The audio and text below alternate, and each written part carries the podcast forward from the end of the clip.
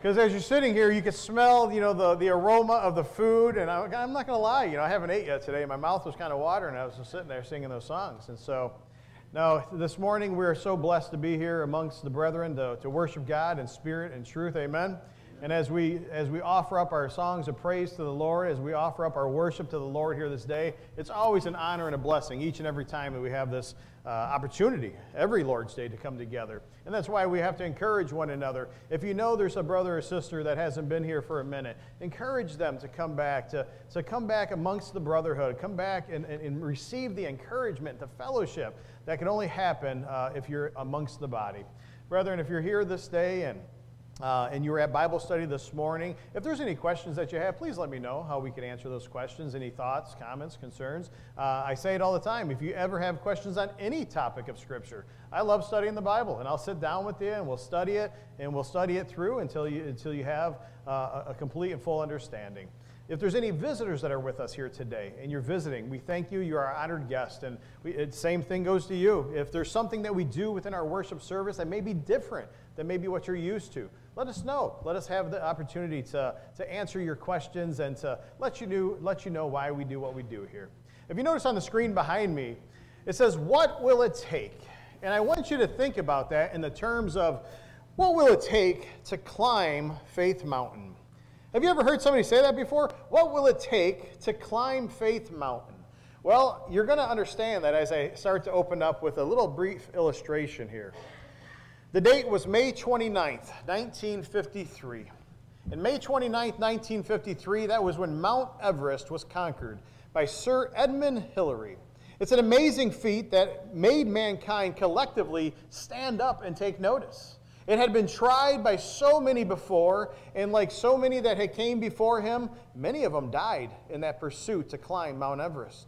And as, it, as that was tempted so many times before, we understand that uh, in nearly 100 years after Everest had been discovered, it was Sir George, uh, Sir George, by Sir George Everest that summit had finally been reached.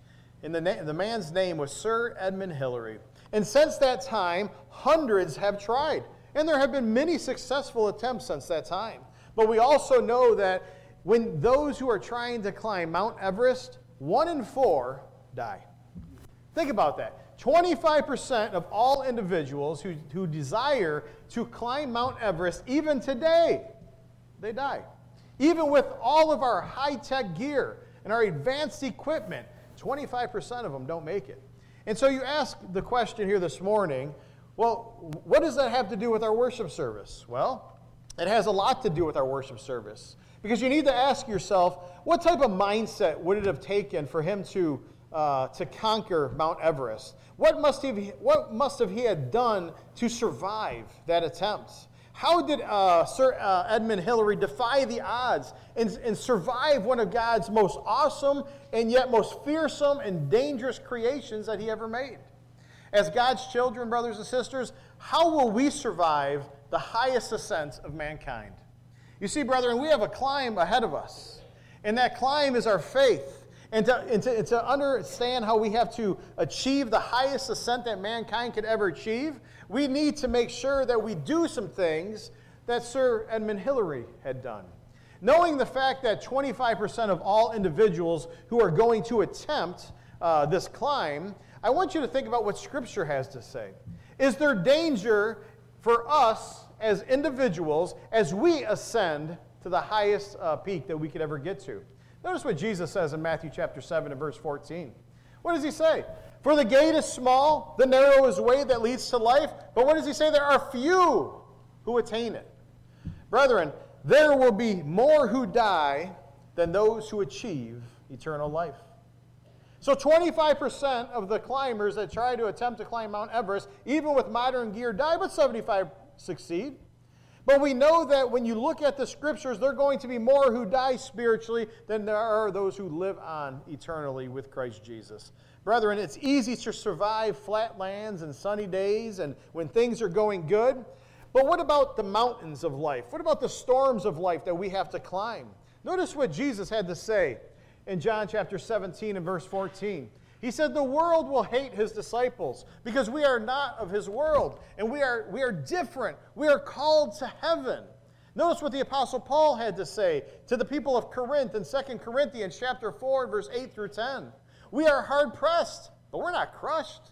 He says we're perplexed, meaning we're troubled, but we're not in despair. He says we're persecuted, but we're not forsaken. He tells us that we're struck down, but we're not destroyed. Listen to what Peter had to say. Peter says in 1 Peter chapter 4, verse 12 through 13. Beloved, do not be surprised at the fiery ordeal among you, which comes upon you for your testing, as though some strange thing were happening to you.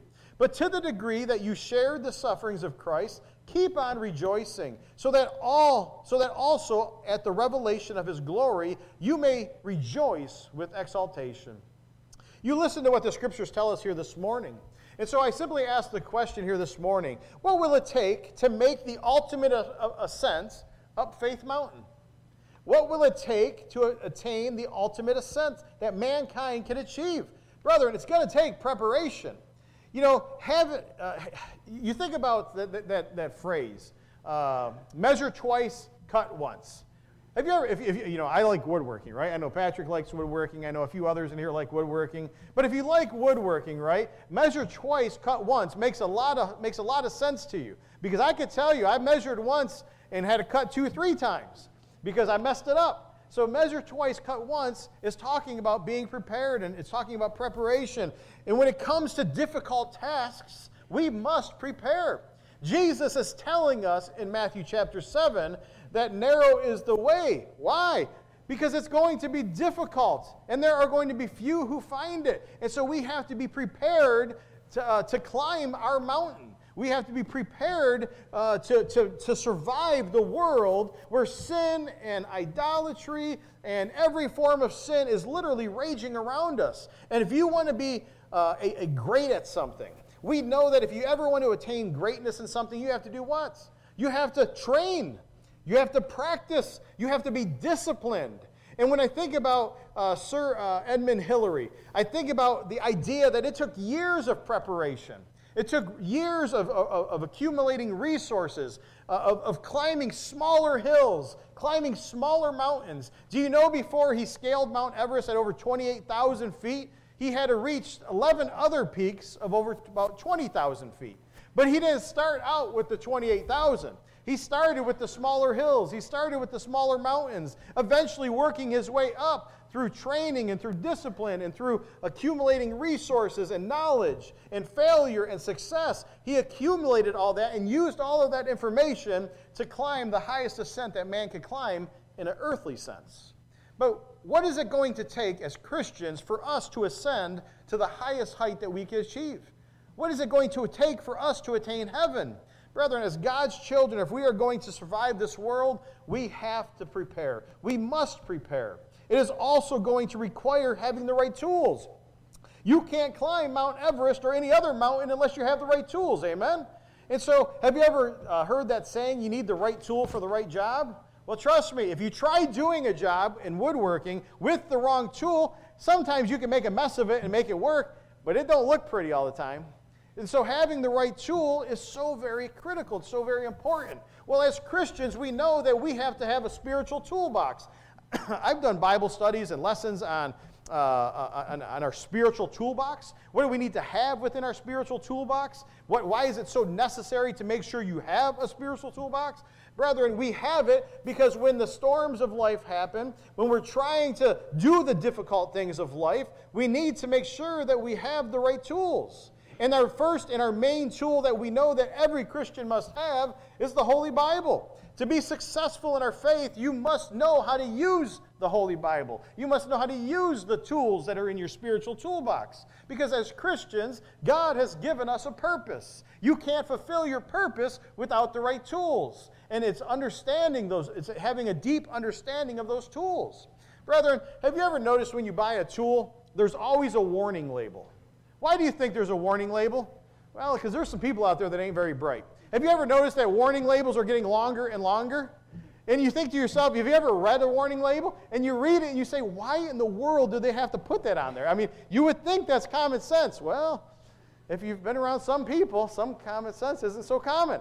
And so they have to put warning labels on things. Well, I'm here to tell you, brethren, that you can't achieve the ascent of heaven without a deep understanding of your most, most important tool. And you have to make sure you read the warning label. The warning label, like Matthew chapter 7, 21 through 23, that tells us that narrow is the way. That tells us that it's going to be difficult. That tells us that, that there are going to be more that don't make it than those that make it. So you might want to pay attention. You might want to ask yourself, what do I need to do to prepare myself for heaven? What do I need to do to attain, uh, to, to ascend Mount Faith? And that's something that we need to consider here this, this morning, brethren. You have to write the law of God on your heart. You have to, you have to allow the, the Word of God to mold you and to shape you, like we learn about in Ephesians chapter 4, like we learn about in Romans chapter 12 and other places. How can we ever expect to fight off temptation?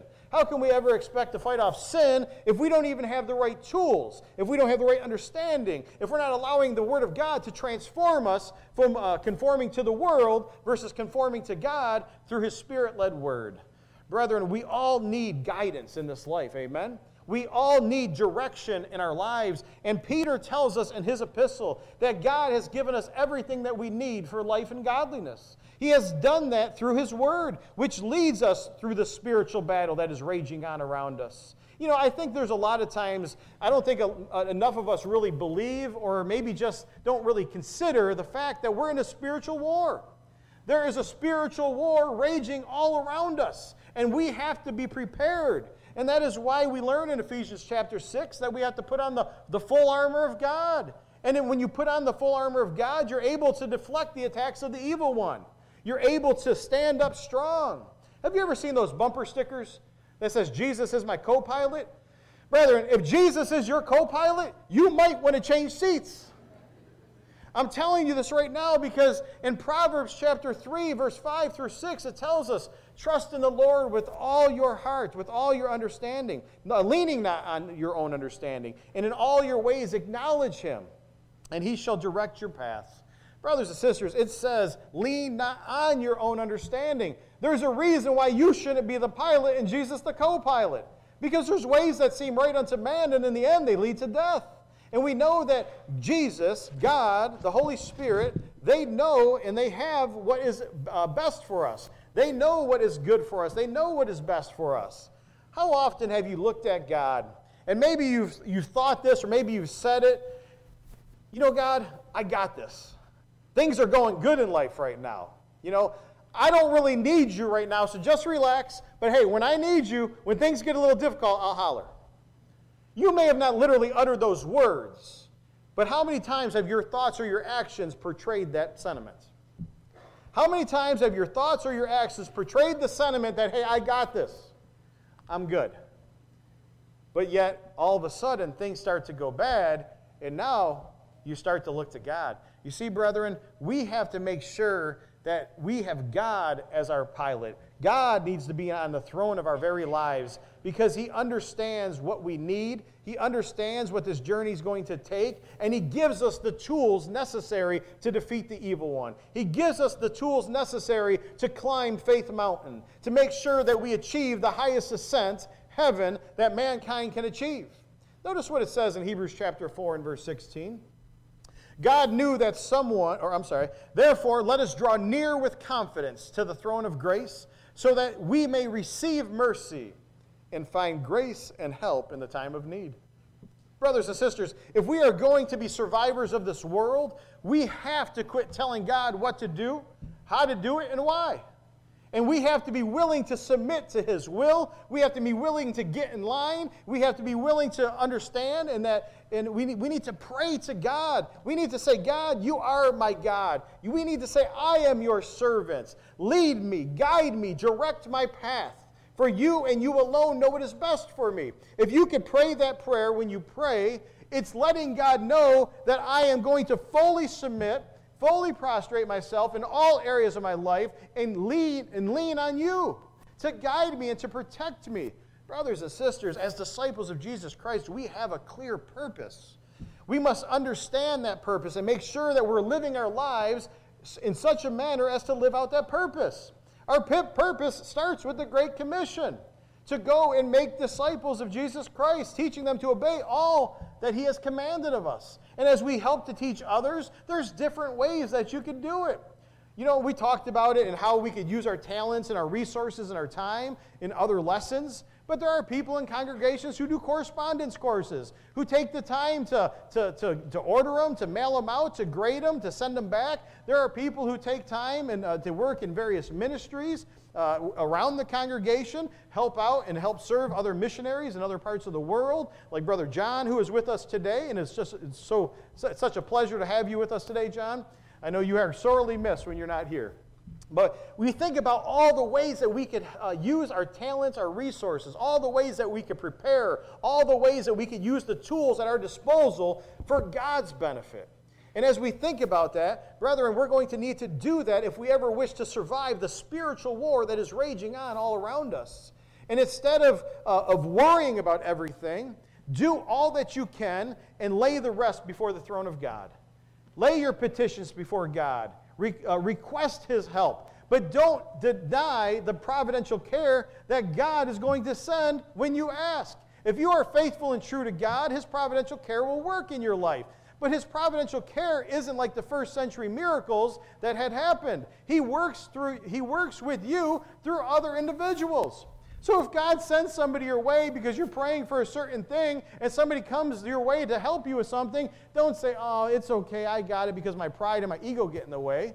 Allow the individual to help you because that is, that's the individual that God probably had sent in order for you to receive some type of help. That's how the providential uh, care of God works. And I can't tell you how many times as a, as a minister, and you can talk to the elders, how church members or Christians have turned down resources or help from other Christians because they say, Well, I've been praying, God's got this. Well, how do you think God works in our lives today? He works, on, he works through us uh, by sending others to help fulfill His will in your life and to provide maybe a need for you. So, brethren, we understand that as we look at the scriptures here this morning, we understand that that purpose, we, we must understand our purpose and understand how God fulfills that purpose. Brothers and sisters, in a world that is turning away from God more and more every day, we must be more dedicated to the cause of Christ. So ask yourself, what does it take for us to be survivors as we ascend Faith Mountain? The Apostle Paul, he told the people of, uh, of Colossus, he wrote in Colossians chapter 3 and verse 23, he says, Whatever you do, do your work enthusiastically as for the Lord rather than for men. Well, what is Paul telling us in Colossians chapter 3? He's telling us to stop worrying what other people are going to think. Instead, fear what God will do in the end if you hear the words, Depart from me, for I never have knew you. He's saying that whatever you're going to choose to do, make sure that God is part of that. And make sure that you're doing your work as if you're working for God and not for man. And so then you'll give your best to any and all pursuits of life, knowing that God sits on the throne of your life, knowing that you are to work enthusiastically and allow the Lord to work in and through you. Brothers and sisters, instead of fear, we need to make sure that we trust in the Lord. It's, it's nice to have a good, healthy fear, but your fear must be accompanied by trust and knowing that God has, has your best in mind. Above everything else, brethren, that we do in this life, there must be a driving force that we are doing it for God. Everything in this life, there must be the driving force that we are doing it for God and not for men. And if you have that mindset, you'll always be pleasing to the Lord. Ask yourself for a second, as a member of the Lord's church, Ask yourself, what is it going to take to collectively ascend Faith Mountain? Well, it's going to take every elder to meditate and to pray as they guide, protect, and provide spiritual nourishment for every member of the flock. It's going to take deacons who are going to serve the direction of the elders uh, in, in whatever area that they have been appointed to serve within the congregation. And the deacons are the right hand of the, of the eldership in both the physical and spiritual works of the Lord and of the congregation. It's going to take preachers who stand up for the truth, who preach without favor and without compromise. It's going to take a preacher that must promote the way of the cross, planting the seeds of God into the hearts and minds of those who hear him, and trusting that God will give the increase. It's going to take every Bible school teacher to remember the tremendous responsibility that they have in shaping the minds and the hearts of those who are sitting before them. It's going to take every man and every woman to use their talents as they serve the congregation and as they serve in the ministries that they serve. It's going to take every young person to fortify themselves against the attacks and against the peer pressures of this world by growing in grace and knowledge, by growing in spirit and truth. It's going to take them being willing to stand up for God no matter the cause, no matter the situation, no matter what others say. Brethren, it's going to take every member to be an example of godliness. It's going to take every member to be an example of love so that others may be taught and that others may be converted to the truth through Jesus Christ. You see, brethren, the borders of the kingdom are only going to increase when we show real concern for the souls of others. This congregation will grow and grow uh, uh, uh, without, without number. It'll continue to grow and to flourish if each and every one of us are willing to do our parts. You see, because we all have gifts, we all have talents that the Lord has given us. And if you, if you use your talents and you put God first in your life and you're willing to do whatever it takes, not only if you're in the workplace, do your work heartily as for the Lord, meaning that do your work, focus on what you need to do, but try to find a situation where you can plant a seed of Scripture. Live by your example and your influence. Influence your coworkers by the love of Christ that they could see in and through you. Allow your influence to be what helps others to, to see the gospel that is only in you. Some people may never read the Bible. We heard this before. But they'll read the Bible, they'll read the gospel by reading you, by, uh, by evaluating your life. And so, brethren, how are we going to attain Faith Mountain? How are we going to ascend to the highest peak, the highest uh, ascent that we can as mankind, and that is heaven? It is being prepared having the right tools, trusting in the Lord, and making sure that we're being disciplined and that we're being trained and that we're doing everything that we can to make sure that we fulfill the purposes of the Lord. Brothers and sisters, if you're hearing this message today, you're hearing this message today and you need help.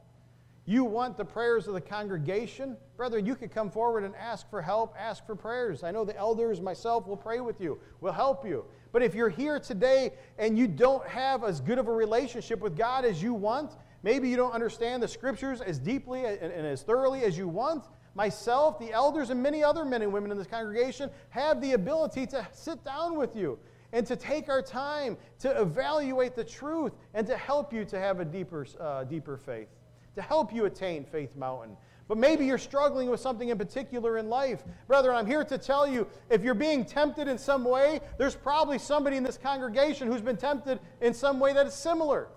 That can help you to deal with that storm, help you to deal with that problem or that temptation, help you to deal with the trials of life. But you need ask. See, none of us are mind readers. You have to allow us to be able to help you. If you don't allow people to help you, how can God's providential care work in your life? And if you're not sure what providential care is, get with me. I'll study it with you so you can have a deeper, fuller understanding. If you're here today and you're not a child of God, but your desire is to be baptized for the remission of your sins, to receive the gift of the Holy Spirit, come forward as we stand and sing the song of invitation.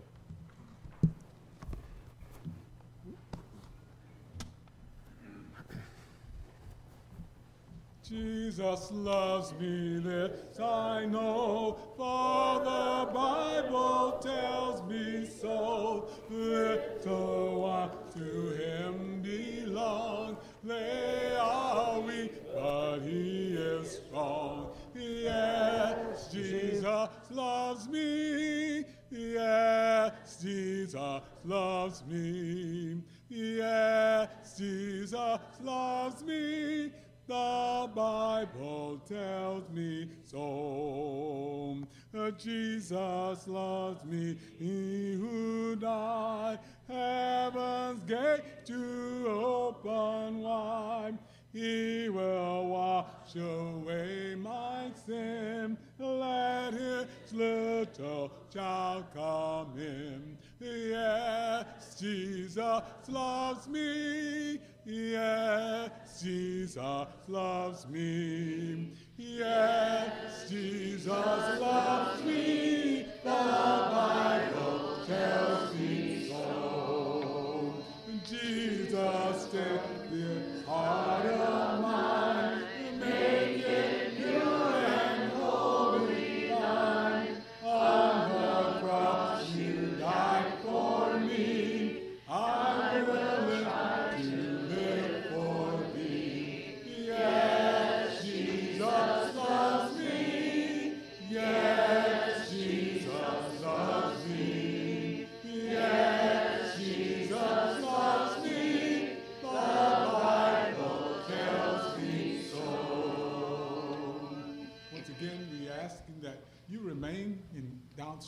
some of this food up, that we not take all of it home again. And we will, uh, I know the prayer, in our prayer, you remember to bless the food. And Ed, you have a comment? Please come up. Someone has left a phone here, I think it was Wednesday or last week. It's pink, I'm assuming it's a female. But if it is yours, come and see me. I'll have it. Let us pray.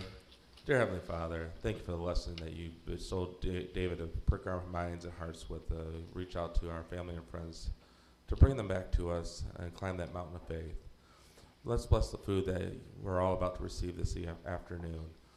Thank you for bringing us all near and far together again. In the name of Jesus Christ, amen.